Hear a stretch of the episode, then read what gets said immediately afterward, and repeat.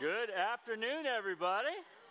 It has been a while since I've been at the 12 p.m., so it's great to be back with you guys. But I knew it was in good hands with Clinton Judy. But uh, I've actually been doing a series at the 2 p.m. service on the subject of passion. Because I think passion is something that's very important to our faith. It's something that's sometimes hard to get, hard to maintain, and very easy to lose. And so I've been doing some different topics. But there was particularly one lesson that I did a few weeks ago at the 2 p.m. and just a few weeks ago at the 9 a.m. And, and Clint wanted to make sure that I shared it with you as well. Now, did you guys all have a great Thanksgiving? You did good? Okay, that's good. Um, you know, for me, it's getting, it's getting down to the wire. Three weeks from today, my daughter will be getting married, so getting a little nervous. Everyone keeps asking me, how you doing? I'm like, well, it's kind of like having a kid. Until the wedding, it's still in the womb for me. But for my wife, she's been carrying it all along. So that's kind of how, how I'm feeling. So wedding day asked me how I'm doing, and I probably won't be able to tell you because I'll just be in tears. But anyways. So when I think about passion, there's obviously a lot of things you could talk about, but one in particular is passion's source, passion's energy, passion's fuel is love. You know, you know that someone who's passionate, they have a love behind it, either for something, for someone, for a purpose, for a cause. Without love, passion's harder. But there is a great threat to this love. And I like to start off with this statement I am not speaking to single disciples today. I'm speaking to disciples who are presently single. I am not a married disciple. I am a disciple who is presently married. I am not an American disciple, I'm a disciple who is an American. Right? I am not a male disciple, I am a disciple who is male. Right? You can put anything in the blank. You are not a blank disciple, you're a disciple who is blank. What am I saying? Is that our identity, our value, our security should only be who we are and meant to be in Christ. We should not find our identity or status or value based off grace, culture, your bank account, gender, or even your marital status. It's based on Jesus. But of great threat to this is insecurity. You know, I had the opportunity to see a documentary a few weeks back. Uh, it's called Free Solo. It's not a Star Wars movie. Okay? Uh, it's actually about an extraordinary climber that climbs without any safety ropes or gear. The movie documents Alex Honnold's 3,200 foot climb, which you can die simply from a 50 foot drop. This is him right there. Up the granite, granite wall of El Capitan in Yosemite. He accomplished this in the movie. You'll have to see it. And he literally is hanging on by fingertips and a little bit of his toe. If he allowed insecurity to enter at any moment in that climb, he's dead. Now, they actually did do a study of his brain, and he actually has the section where fear is, he doesn't have it. He just doesn't. He, he has no fear. What, how, what would we be able to do if we stop giving into the fears of our insecurities? So, great movie, definitely watch it, but you're going to be like on your hands, you know, just because ah, you don't know until the very end what's going to happen. Okay, but great movie. But it really helped me to understand how important it is to deal with this threat of insecurity. Proverbs 19:22, there's a great passage. It says, "What a person desires is unfailing love." The Bible just said a statement about all of us in this room and everyone, everyone outside this room. What do we desire? Hello? Unfailing love. Now, the Hebrew word here is hesed. It means unfailing, loyal, devotion, right? Now, if we believe this passage, we have to accept a hard truth. You'll never find it from another person. Because at some point, they or you will fail in loving. Can we all agree to that? Now, it doesn't mean we shouldn't strive to have Hesed love. And there's even those in the scriptures, like Ruth, for example, where the Bible describes her as having a form of Hesed love. But she's human being, she's a sinner just like us. We will fail at some point. Only God is where we'll find unfailing love. And if that's what we desire most, then our security should not be in any other relationship. It should only be in God. But that doesn't mean we don't have some loving to do. And therefore, that means we still have an enemy of insecurity that can affect it. You know, Mark chapter 12, we know this.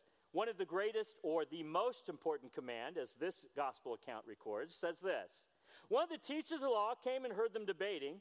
Noticing that Jesus had given them a good answer, he asked them, Of all the commandments, and if you actually could, you know, number them all at that time of the Talmud, which is the collection of all the commands of Jewish faith, it's well over 600. Okay, so you say, now of all those, which one is the most important? How many is he asking for? One, right? And that is the correct, if you read the Greek, it's one, okay? It's not asking for many, it's one commandment. The most important one, answered Jesus, this Hear, O Israel, the Lord our God, the Lord is one. Love the Lord your God with all your heart, with all your soul. And here, he's actually quoting Deuteronomy, by the way, this passage he adds something that's not in the Deuteronomy passage. He adds your mind. Why? Well, we'll get to that. And with all your strength. The second is this love your neighbor as yourself. Wait, do you love God with all your heart, soul, mind, and strength? What about your neighbor? Do you love your neighbor with all your heart, soul, mind, and strength? No. That is only reserved for God. We forget that sometimes because He's the only one who can love and return that way. There's a different standard for us. And I think we miss this sometimes. Now, I'll be honest, Jesus' arithmetic does not make sense. Did you catch that? He says, There is no commandment, singular, greater than these, plural. What's that do? I don't know. I can't explain it. it his math is different than ours. Okay? But think about these two commandments. There's a couple statements, questions we need to ask. Let's look at the first one. The first command is what? What is it? Love God. How? With all your heart, with all your soul, with all your strength. In the Deuteronomy passage, he adds mind. Why? I think it's because at this point in history, technology has advanced to such a point that how we view ourselves through technology now affects how we think about ourselves, where that wasn't as big a deal back then. How much more do you think our mind's involved with our love today? We're just not responding a text right or at the right time gets you insecure. Or you accidentally had it in cap lock and they think they're yelling at you. There are so many more opportunities in our minds to get insecure than ever. But the second command is what? Okay. How? Problem. How do we love ourselves? Because if you don't love yourself, you can't obey these commands.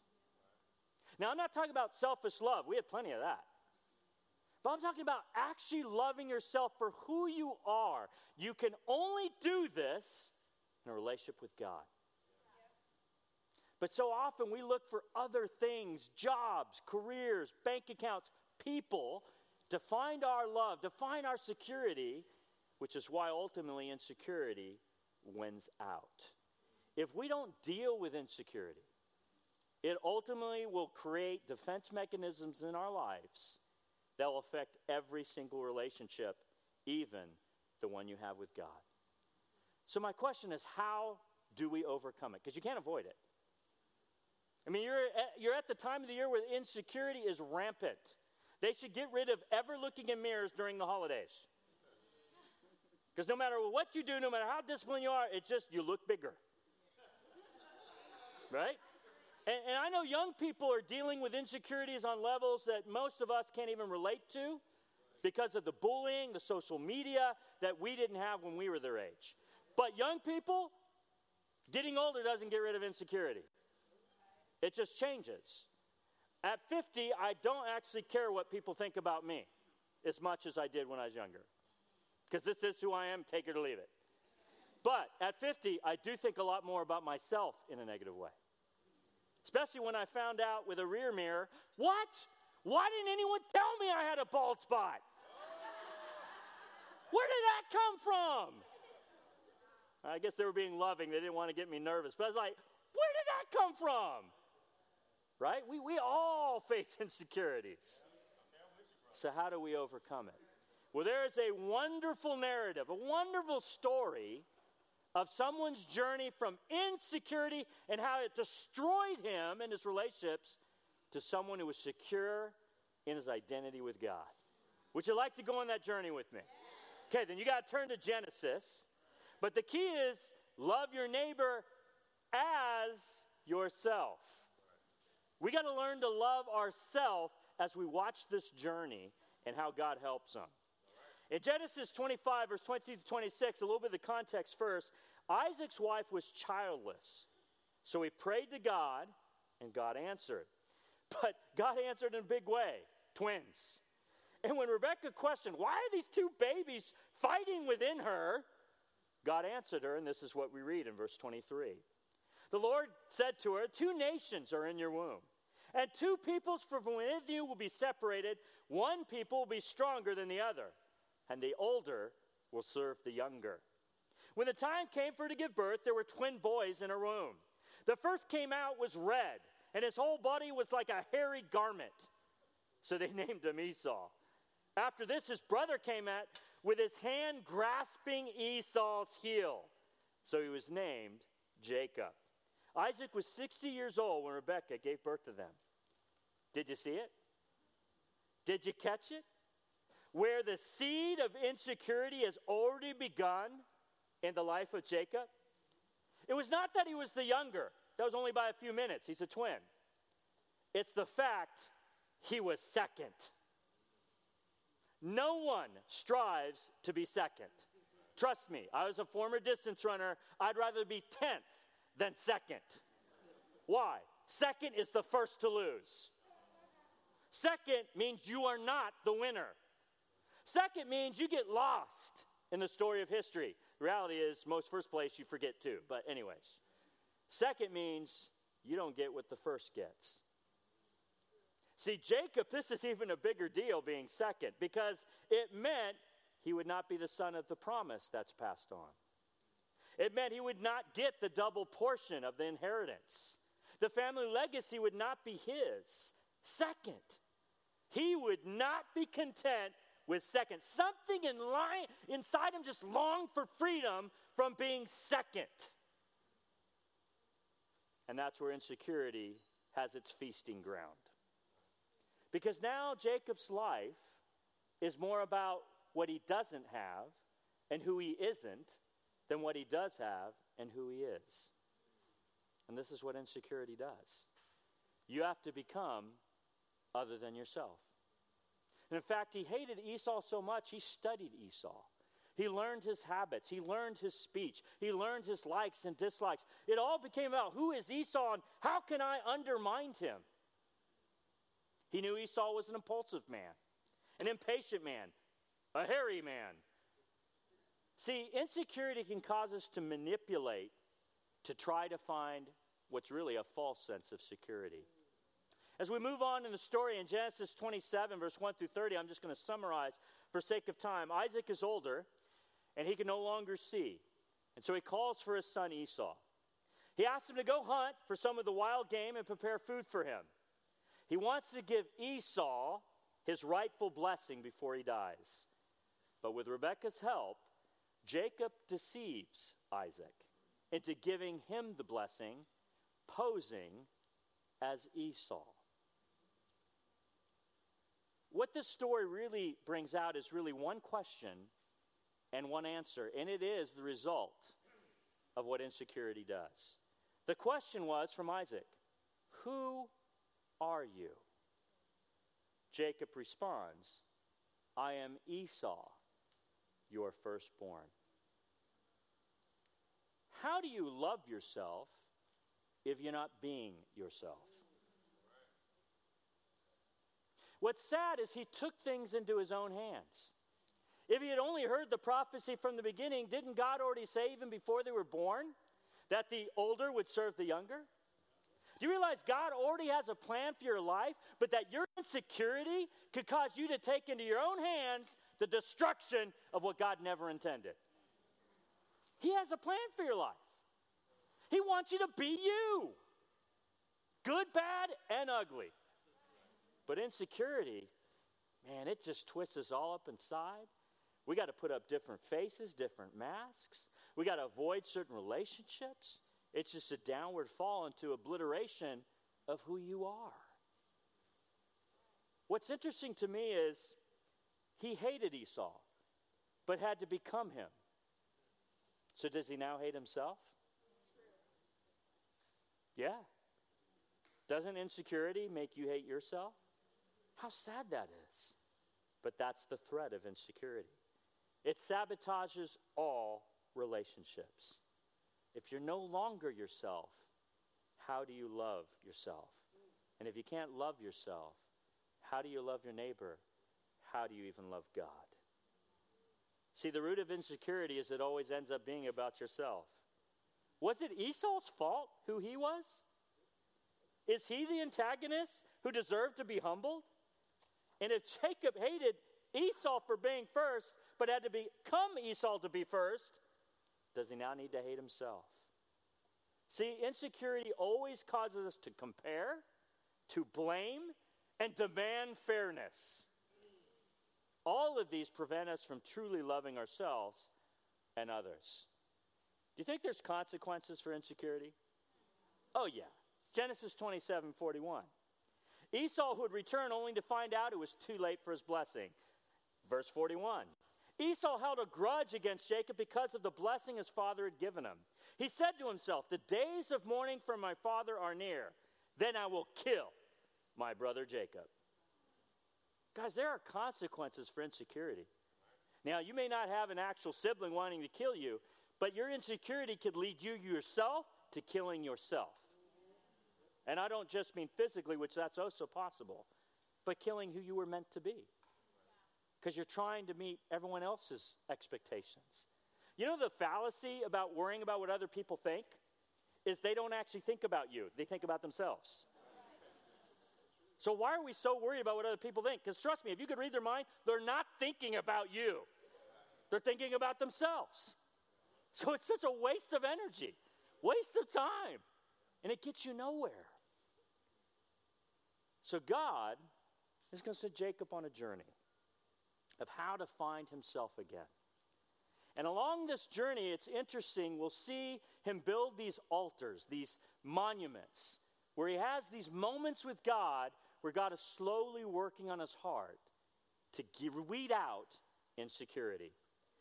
The first thing he has to do is he has to flee for his life. And so his, his mom encourages him, go find our family so that you can find a future wife. And the first altar we face on this journey is he's leaving to go find the family is the altar of if then. It's, it's amazing in this situation, verse 28, verse 18, how the Lord reiterates the promise that God had already given through Abraham, through Isaac, and now to Jacob. And yet, Jacob mentions nothing about his grandfather or father. He's still focused on himself. He's not realizing he's actually part of a bigger promise. See, that's where insecurity gets us is we think we're all alone, we're isolated, not realizing we're part of a much bigger plan. And we have a very specific purpose in being who God wants us to be. Verse 18. Early the next morning, Jacob took the stone. This is after he had this dream with the ladders going to heaven and angels ascending and descending. Now look at his response. Early the next morning, Jacob took the stone he had placed under his head and set it up as a pillar and poured oil on top of it. So he made an altar. He called that place Bethel, though the city was used to be called Luz. Then Jacob made a vow saying, If God will be with me and will watch over me on this journey, I am taking and will give me food to eat and clothes to wear, so that I return safely to my father's house, then the Lord will be my God. A lot of I's and me's. And this stone that I have set up as a pillar will be God's house, and all of that you give me I'll give you a tenth. This altar is still all about himself. If then. God, if you do blank, then I won't do blank again. Or you could do the positive slant. God, if you do this, then I will do this. Let's be honest. How many if then altars have you built in your life? Appreciate you raising your hand. You just taking ownership. Love that, sister. Absolutely. I think even before I became a disciple, there was always kind of that if then. Hey, God, if you'll give me this girl I really like, then I'll be pure. Uh, never worked. I should be pure first, and then God would give me a girl worthy of it. I had it all wrong. I took things into my own hands. If then. Is that the altar you're building? That's what insecurity does. If you treat me this way, then I'll treat you that way. If you love me, then I'll love you. Weren't we supposed to just be commanded to love, not be loved? But if then altar, that insecurity is going to be an altar that we will continue to worship at, and it will destroy us. You know, Jacob eventually makes his way to his uncle's house, Laban, and now, in God's humor, the tables are turned. See, he was deceitful so that the younger could, in a sense, take over the older. He now wants the younger daughter and gets the older one. Younger, older, older, younger. God just turned it all around on him. you know, you reap what you sow. It's a true statement. He eventually, though, works seven more years and he gets the hand of the younger one, the one he added. Now, what's important about this, though, is even though we know Jacob's journey is not the most righteous, he's still very focused on himself, his insecurity is, is destroying his relationships, God is still true to his blessing, though. Even though he got it by wrong means, God is still true to his word. And Jacob's life is blessed. He is blessed with wealth, with possessions, but that ultimately becomes a problem between him and his uncle, uh, between his father in law. And so eventually he has to leave. And Laban actually follows after him and catches up. And here's where we find the second altar on Jacob's journey the altar of separation. Let's look at these two passages. Genesis 31, verse 45. So Jacob took a stone and set it up as a pillar. He said to his relatives, Gather some stones. So they took stones and piled them in a heap, and there ate there by the heap. Laban called it Jegar Sahadutha, and Jacob called it Galeed. Verse 51. Laban also said to Jacob, Here is the heap, and here is this pillar I have set up between you and me. This heap is a witness, and this pillar is a witness, that I will not go past this heap to your side to harm you, and you will not go past this heap and pillar to my side to harm me. What did the insecurities lead to? Separation. Sometimes we build an altar simply because we agree to disagree. No recon- reconciliation, but also no pledge to harm. So you may not get hurt again, but you also have no relationship. Do we not do this? This person hurt me. I don't want to hurt anymore. Wall of separation. You may not get hurt anymore by that person, but now you've lost an opportunity for reconciliation. The sad thing is, we can actually do this with God. God, you didn't answer. Or you did, but it wasn't the one I wanted. Or you didn't answer when I wanted. So you put up a wall. I'll still come, but I'm not going to be hurt by God anymore, so I'm not going to ask anymore. You've lost your relationship. You may not get hurt anymore, but you've lost the relationship. We can come to church, still go through all the motions, but we put up a wall. Have you been hurt in a previous relationship? That fear could so control you, that insecurity so can control you, is you now actually project it on any other person. This man hurt me, therefore all men are evil. Which, by the way, we are. We all are evil. But the same is true. This woman hurt me, therefore all women are evil. Which, by the way, you are. We all are. But that's what happens. And now you could go through life because of one bad relationship. Though you don't want to be hurt again, you actually miss the opportunity for possibly an amazing relationship.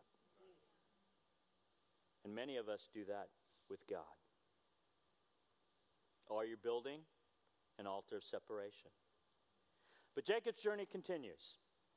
In verse 32, verse 1, it says, Jacob also went on his way, and the angels of God met at him. You know, this is amazing to me that despite where Jacob's at, and we know he's not doing everything right, do you see God all along the way?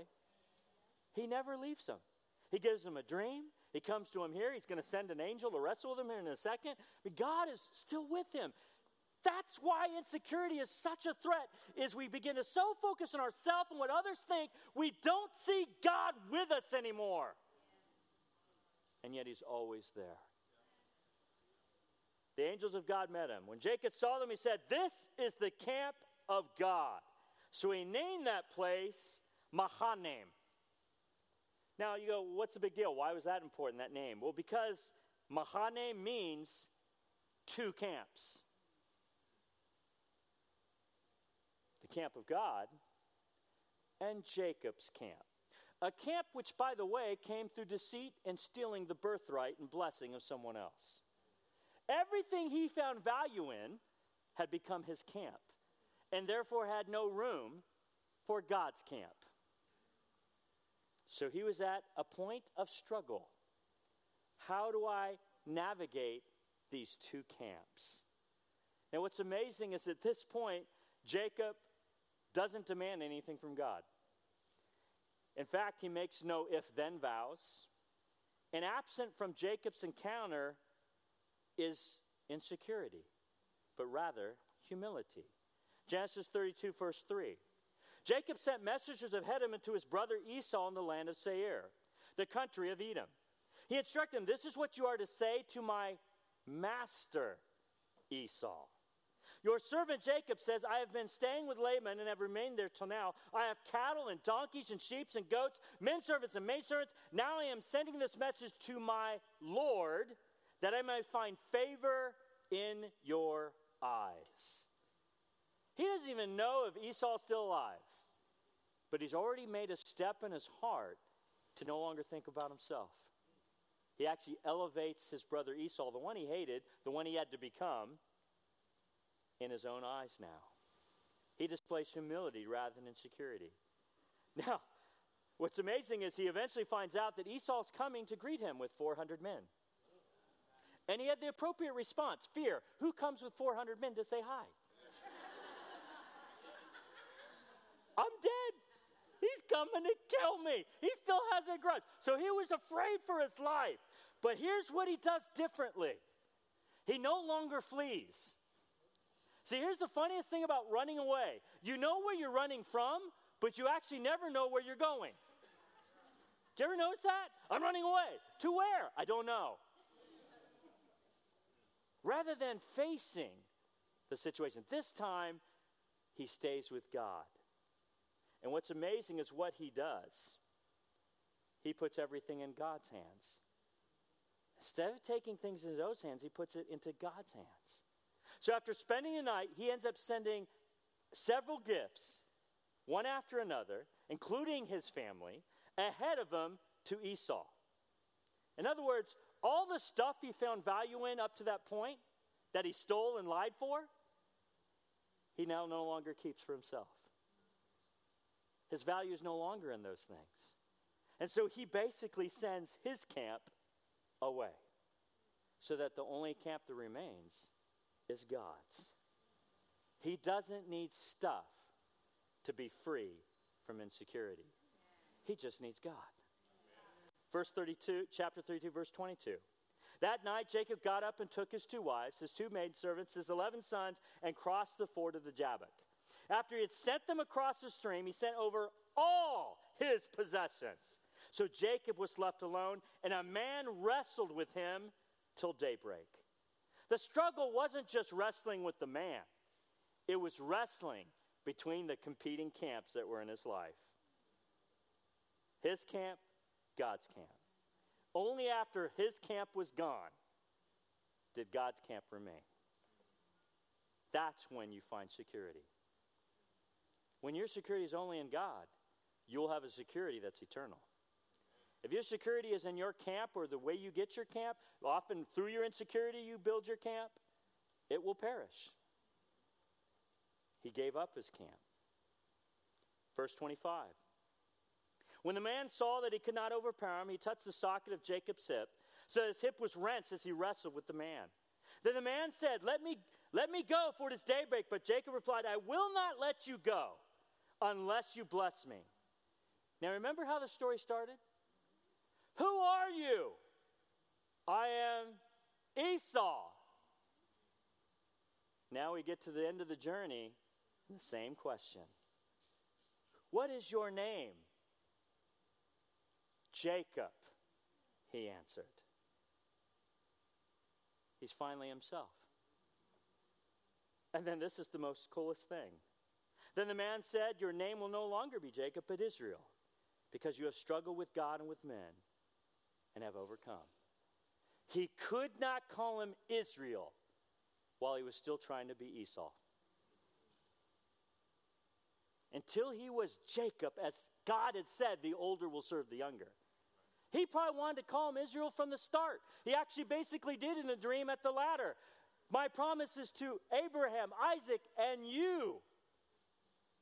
But it was all about himself at that point. Who are you trying to be? That's not you.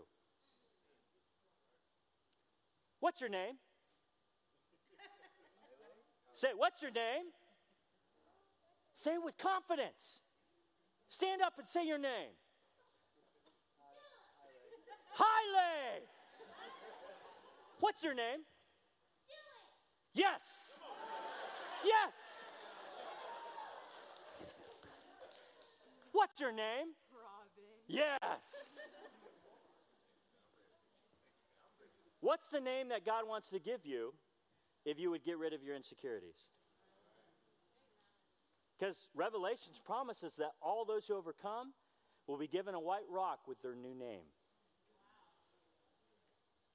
How often we miss out and who God wants to make us because we take things into our own hands. We build all the other altars than the one that we should. The final altar of God, and then we'll pray for communion. Genesis 30, 32 30, the altar of God. So Jacob called that place Peniel, saying, it is because I saw God face to face, and yet my life was spared. Jacob left that altar knowing who is really in control, and it was not himself. He had seen the face of God and lived. And now, from this point on in Jacob's life, he trusts God and he serves God. He tries to be who he was meant to be rather than someone other than he was meant to be.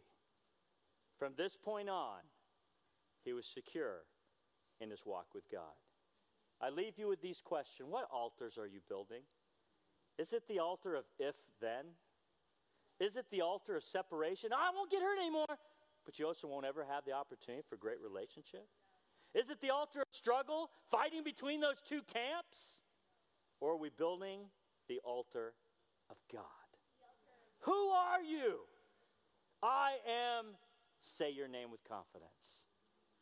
Be who God intended you to be. Your value is not in any of the possessions, any of the other relationships. They will all fail you. Your identity and value is in God and God alone. If there's anyone who understood this, it was Jesus. Who are you? I am the I am. He had to face persecution, ultimately death, for that statement. But he knew who he was. He knew why he was there. And he, he found his value not in what the crowds thought, not even what his followers thought. For they even said, No, you can't go to Jerusalem. Get behind me, Satan, for you don't have in mind the will of God. Jesus knew who he was. If he was insecure, we would not be meeting here right now. But he was secure in who he was. And because of what he accomplished on the cross, guys, we don't need to find our value in any other thing than him. Take up your cross and be who God designed you and is waiting to name you to be. Let us go to God in prayer. Lord God, we are so challenged by this story. Because I believe if we're honest, many of us have built many of these altars. Maybe some of them we're currently worshiping at. But God, thanks to Jesus, we have a way to overcome our insecurity. We have a way to get to the one altar that matters the altar of God. Thank you for Jesus' example, that he knew who he was, and he was willing to face whatever comes with that to fulfill your will. God, as we take this bread and this cup, help us to no longer find value in what others think or even what we think of ourselves.